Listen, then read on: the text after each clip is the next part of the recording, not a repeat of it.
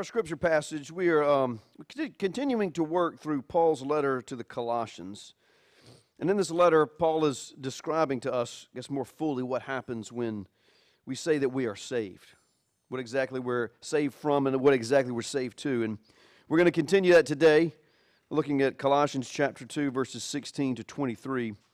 But before we read that, though, let us pause for a moment in prayer. Good and wonderful Father, Lord, we thank you that you have given us your holy word. Lord, this word that has endured for the ages. Lord, passed down, recorded, and given to us, that we may open, read, and see and hear for ourselves, Lord, what your will is for us.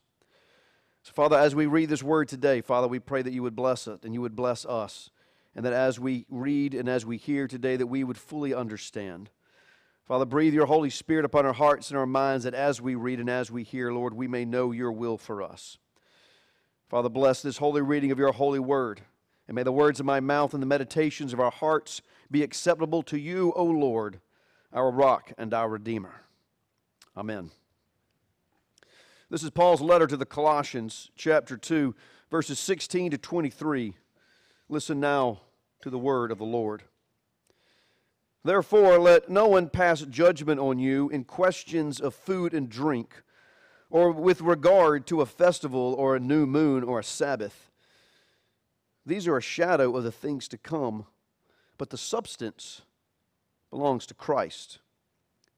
Let no one disqualify you, insisting on asceticism and worship of angels, going on in details about visions, puffed up without reason by his sensuous mind, and not holding fast to the head, from whom the whole body, nourished and knit together through his joints and ligaments, grows with a growth that is from God. If with Christ you died, to the elemental spirits of the world, why, as if you were still alive in the world, do you submit to regulations? Do not handle, do not taste, do not touch, referring to things that all perish as they are used according to human precepts and teachings. These have indeed an appearance of wisdom in promoting self made religion and asceticism and severity to the body, but they are of no value in stopping the indulgence of the flesh.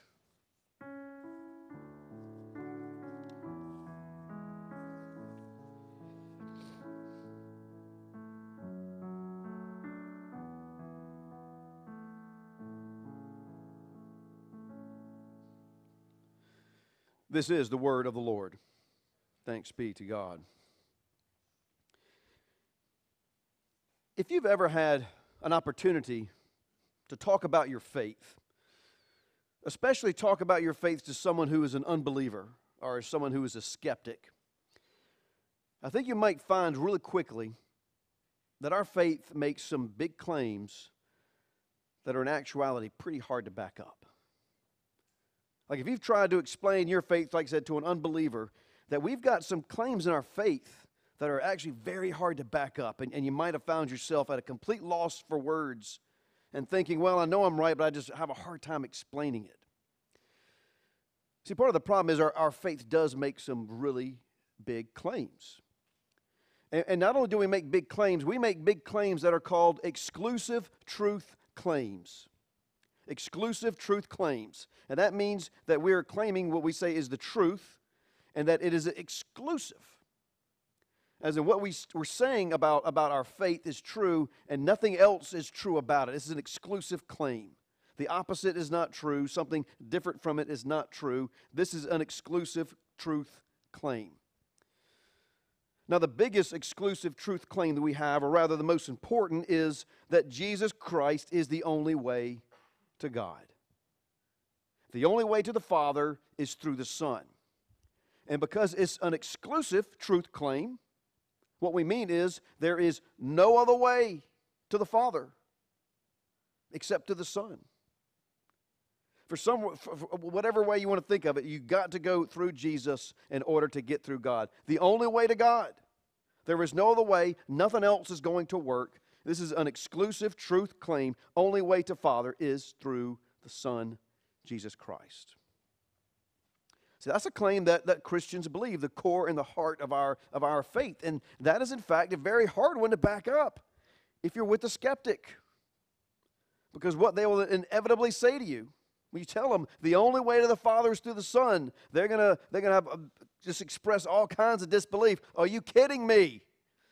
Are you saying of all the ways out there, of all the religions that are out there, the one that you believe, the one that you grew up with, the one that you like the best, happens to be the only one that's true. Is that what you're telling me? And of all those religions, all those different ways of finding God and expressing uh, a search for God, you know, the, the, the, the Hindu with his many gods, the Muslim saying that he, he is worshiping the same God as us, the, the Jewish person who we're saying we're worshiping the same God but revealed in a different way, and then you got the Buddhist who's not worshiping really any God at all. And let's not forget the pagan. We can't even keep track of what's going on with the pagans. They got such a complicated system of beliefs. But in all that, all those expressions of human faith, you're saying yours is the only right one. I'm saying that's a big claim. That's a big claim, and it can be difficult to back it up sometimes in a conversation with an unbeliever. And then you have the universalist. And the universalist makes a different claim that all of these religions are basically the same, different ways of approaching the same God. And they might give you this elephant story. Have y'all heard the elephant story? Like what they, they have is they, they, they, get three men and they blindfold them and they put them in a room and they say, I want you to find out what it is that's in this room. And the first blindfolded man, he, he, he grabs something that feels like a tube and he's like, it feels like a hose. This is a hose. And the second guy, he feels something, it's, it's kind of hard and smooth, and there's like a point at the end. He's like, this is probably a spear. This is what is in this room. It's a spear. Then the third guy, he's touching it, and he's like, I don't know what y'all are talking about because this is like leather. This is something like old age leather or something. That's what's in this room. And then they take their blindfolds off and they find out they've all been touching an elephant. One was touching the trunk, one was touching the tusk, another was touching the, the leathery hide of the side of the elephant, but they were all touching the same thing. And they'll tell you all religions are like this God is the elephant. And all religions are just blindfolded men touching one and touching the other and believing in their little bit that they figured out the whole thing. But in reality, it's a lot bigger. Maybe you've heard something like that. Maybe you've heard an argument like that. So, how do we know that we're the right ones, though? Now, that's a, that, that's a big question, admittedly. And, and if I were to get into it in total detail and, and exhaust the subject, we would be here a long time. I mean, we'd be here way past lunch, right? And I know you, I don't want that. You don't want that.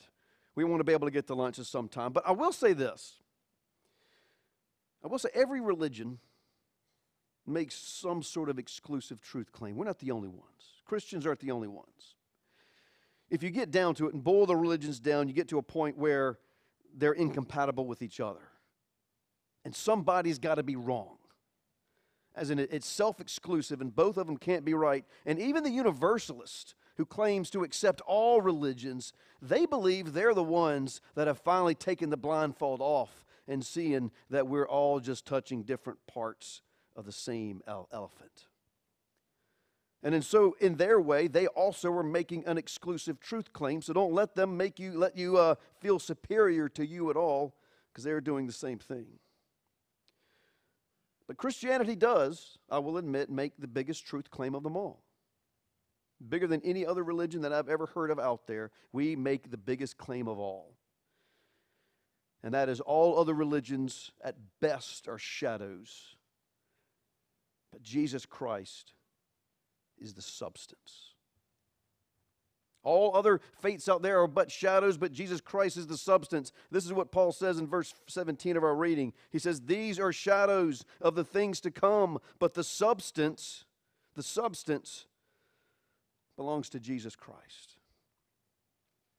Now, what does he mean by that? Well, I'm going to start by letting you know, or by, by telling you that I, I do think that every religion does have some commonalities to it. There are some similarities. to many religions out there, and I believe all of them have at least one commonality. And that is every religion is a quest for God. I'm not saying how sincere it is or how true it is, but every religion, I believe, is a quest for God.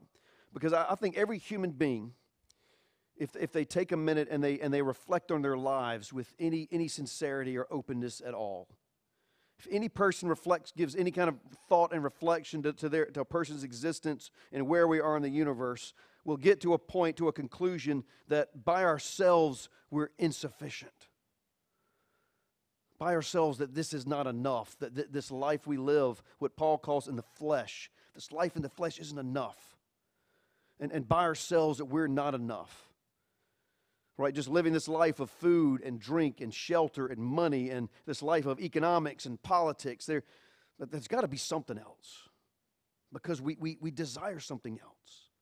We long for something deeper and more meaningful, something with more purpose. It's what, what C.S. Lewis said. He said, Every person in their heart, every human being has a God shaped hole in his heart.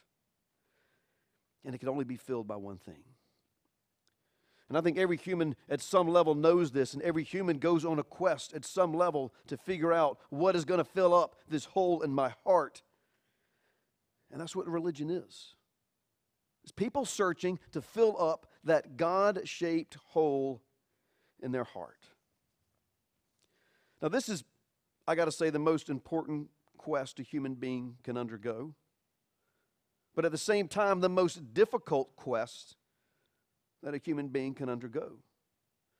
Because th- this search isn't like any other search. We can't just get in our car and go find God. You can't just climb up a mountain or go into the desert or, or even go into the deepest sea and then we're going to go physically peer into the place where we're finally going to find God. And for as long as human beings have been around, we have tried different ways of finding God. That people have tried to think and just reason themselves into God, just using logic and observation in their minds. The, the old philosopher Aristotle and Plato both believed that they could reason themselves to God. Some people thought we can just look at nature and, and, and look at nature, be able to discern and know what God is truly like by looking at nature. Some people have tried to go have visions. They have uh, they've gone into deep meditations or trances. Some people have used drugs to, to, to put themselves in a higher plane of existence that they can discern God. Some people have looked at omens they, they've looked at the, the flight of birds or the, or the entrails of, of sacred sacrificed animals that they can know the will of God. Many cultures have tried to read the stars. They thought, well, they're up in heaven. If we can figure out what's going on with these stars here, then we can figure out what God is doing because that is the abode of heaven. And so, thus, the practice of astrology was born. Some have tried to interpret dreams or, or, or, to, or to put themselves into ecstatic fits or, channeled spirits or sp- tried to speak to the dead or even use poetry to find the end of this quest of God. But ultimately, all of these ways of trying to find God are flawed because they're human ways to try to find God. And human ways are always imperfect. The, first problem is being human beings, we're biased, and we go on a quest for God. Lo and behold, what we're going to find is something very much like us. We go on a quest for God, and surprise, surprise, we find a God who looks like us, who thinks like us, who talks like us, who votes like us, who's telling us exactly what we want to hear about our life. And the other problem with the human quest for God is it's really hard to get good intel about God. I mean, we're earthbound creatures. And we don't have any way of getting our head up into heaven or into the spiritual realm, of getting a really good look around to see what's going on up here and who's the guy that's really in charge. So, what we come up with are what Paul calls shadows.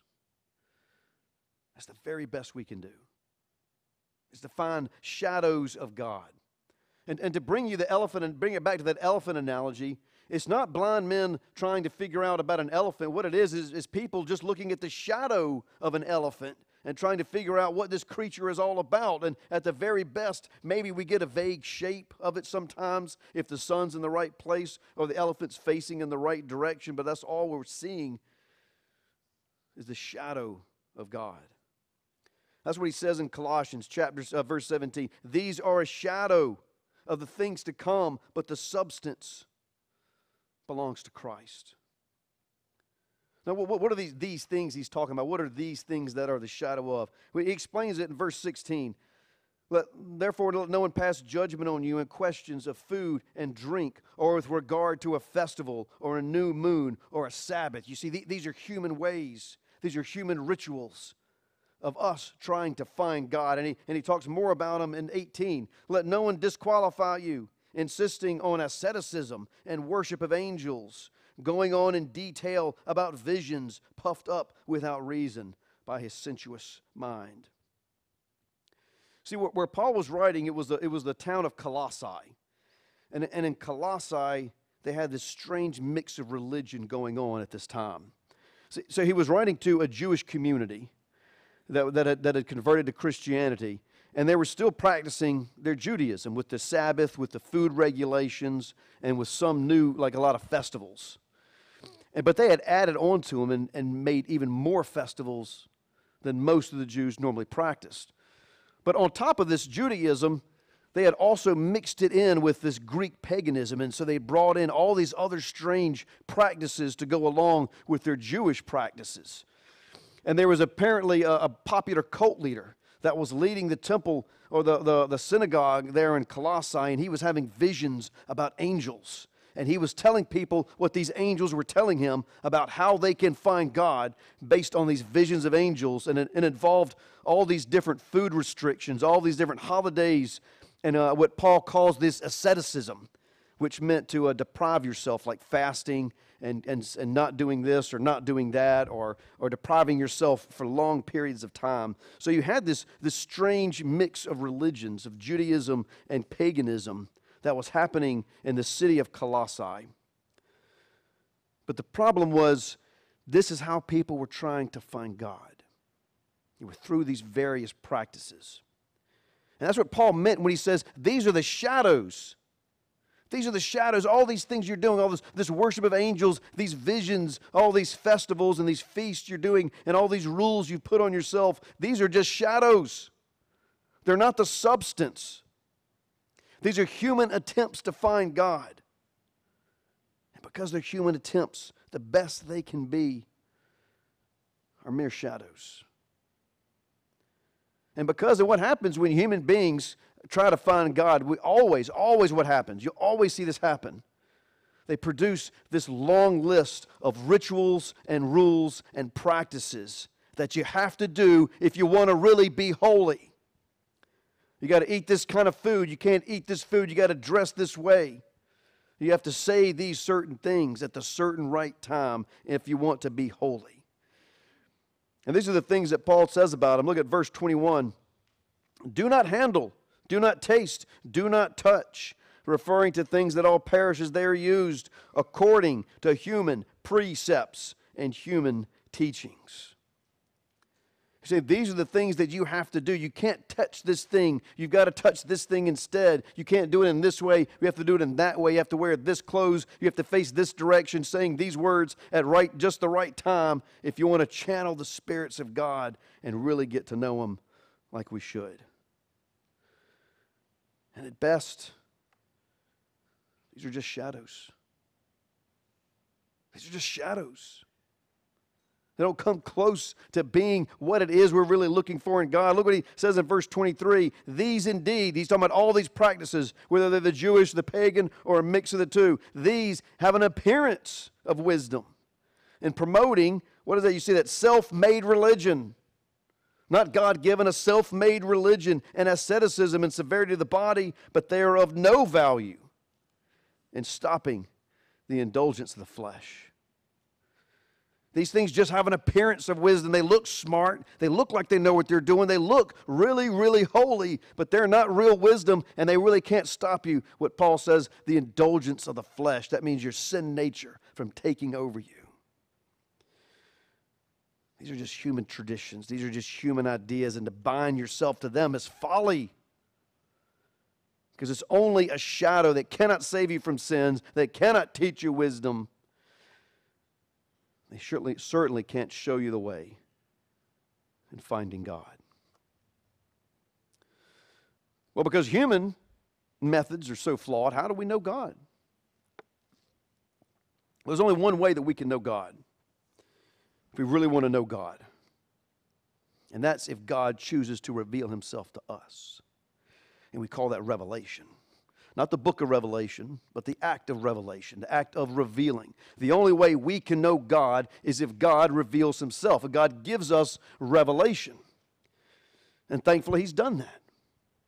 The first big revelation was through Moses, where he revealed himself to his people, where we set up the law, where he made the nation of Israel. But even that, Paul tells us, isn't complete. Even that is still just a shadow. He, he says in Second Corinthians, wherever the law is read, there's a veil over it. Just like there was a veil over Moses, because it was not the complete, it was just a shadow. It was not yet the substance.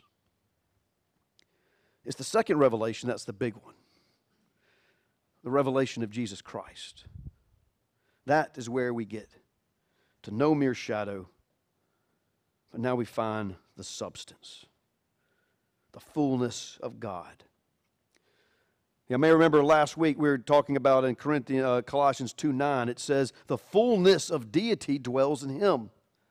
That deity being God, the fullness of God dwells in Christ. And in uh, 119 in Colossians, it says, All the fullness of God all the fullness was pleased to dwell in Jesus Christ. So we're not talking about shadows here anymore. We're not talking about hints of God. There's no longer whispers or dreams or peeks behind the curtain. This is the fullness of God. This is His Spirit complete, dwelling in Christ and Christ dwelling in us. We're not talking about shadows anymore. Now we're talking about substance.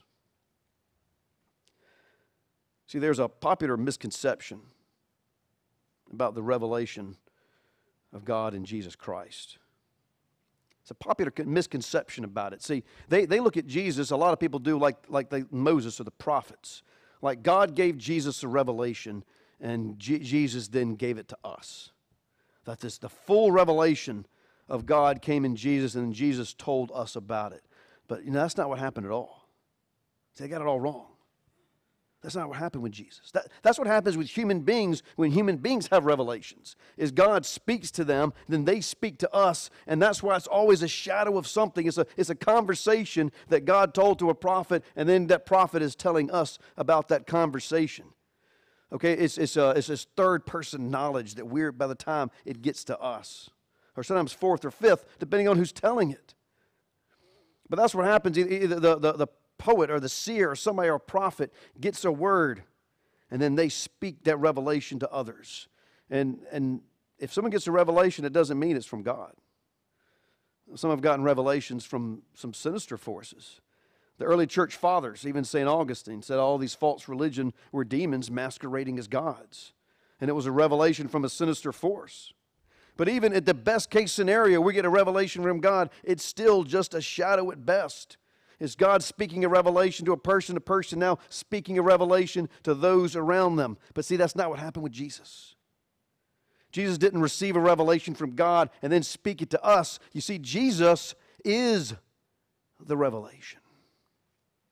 Jesus didn't have a revelation. Jesus is the revelation. Jesus wasn't given a revelation. He is the revelation. This is what it says, Colossians chapter 1 and 115 about Jesus. It says, Jesus is the image of the invisible God. He is the firstborn of all creation. For by him all things were created in heaven and on earth, visible and invisible. He is before all things, and in him all things hold together. He is the head of the body. He is the church. He is the beginning. He is the firstborn of the dead. For in him all the fullness of God was pleased to dwell. See, we make the biggest claim of all, don't we? We don't just offer you the shadow. Jesus says, I can show you the substance because I'll show you myself. If we go back to that elephant analogy, all faiths, all religions blindfold men trying to feel an elephant and figure out what it is. Okay, Jesus just wasn't a guy who took the blindfold off and saw the full elephant, okay? No, you see, Jesus is the elephant. Jesus is the fullness of God. When he gave us a revelation, he wasn't just talking about a revelation of God, he was revealing himself to us, which is the fullness of deity, God dwelling in him, not a shadow, the full substance.